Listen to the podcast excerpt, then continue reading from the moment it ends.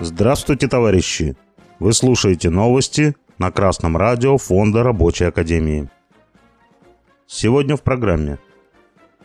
В Государственную Думу внесли проект об участии школьников в общественно полезном труде.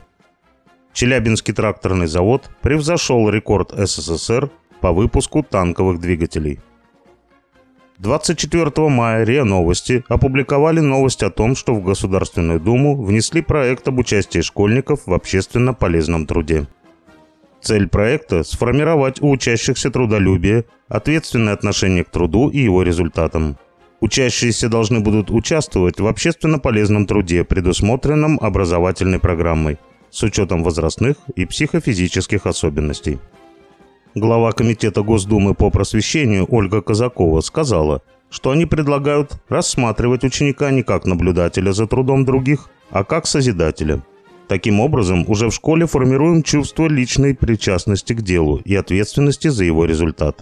Завтра этот же ученик уже будет ценить результаты своего труда в выбранной профессии и с уважением относиться к труду тех, кто рядом, по словам депутата.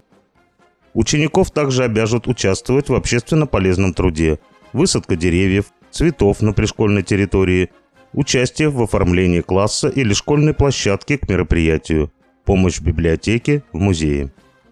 Урок труда должен так и называться «урок труда» и предполагать именно формирование понятных, простых навыков, которые пригодятся в жизни, в быту, в семье, профессии, подчеркнула депутат.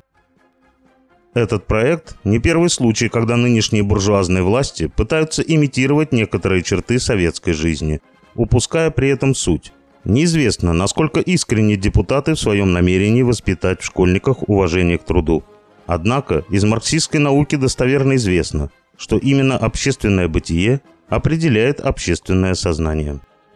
Дети очень быстро усваивают правила буржуазного общества – они прекрасно видят, что при капитализме все решают деньги. Богатые правят бедными и не уважают их труд. Шило в мешке не утаишь, как говорит народная пословица. Уроков труда или так называемого общественно полезного труда в школе недостаточно, чтобы изменить отношение к труду у детей и молодежи и убедить их выбрать рабочую профессию. Необходимо еще развивать производство, повышать оплату труда рабочих, Сейчас, когда буржуазия России больше всего нуждается в рабочем классе, она вынуждена будет пойти на это. Но в полной мере научить молодежь ценить и уважать свой труд могут только рабочие, которые сделают это сами и своей коллективной борьбой поднимают престиж рабочей профессии. 25 мая РИА Новости сообщили, что Челябинский тракторный завод превзошел рекорд СССР по выпуску танковых двигателей на 12%. По словам директора по особым поручениям, такого результата за новейшую историю предприятия удалось достичь впервые. Директор заявил, что на заводе ведется техническое обновление и модернизация производства. За последний год численность коллектива удалось увеличить на 30%. Как подчеркнула администрация, на Урал-вагонзаводе работники самоотверженно и круглосуточно трудятся для выполнения задач специальной военной операции – можно только порадоваться, что численность коллектива на Челябинском тракторном заводе выросла на 30%. Также отлично то, что на заводе проводят модернизацию. Только современный квалифицированный рабочий класс может стать правящим классом. Однако, хочется напомнить рабочим Челябинского тракторного завода о заявлении Центрального комитета общественного объединения «Рабочая партия России» о намечаемых мерах правительству РФ по вопросам обеспечения вооруженных сил Российской Федерации в современных условиях.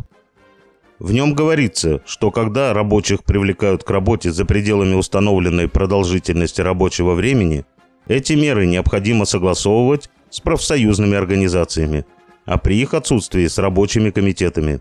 Рабочая партия России призывает рабочие объединения бороться за дополнительную оплату работы в сверхурочное время – а также за дополнительный отпуск.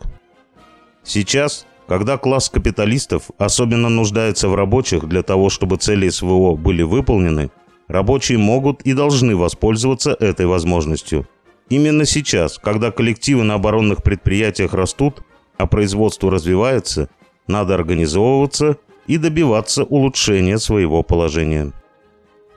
С вами был Беркутов Марк с коммунистическим приветом из Малой Вишеры.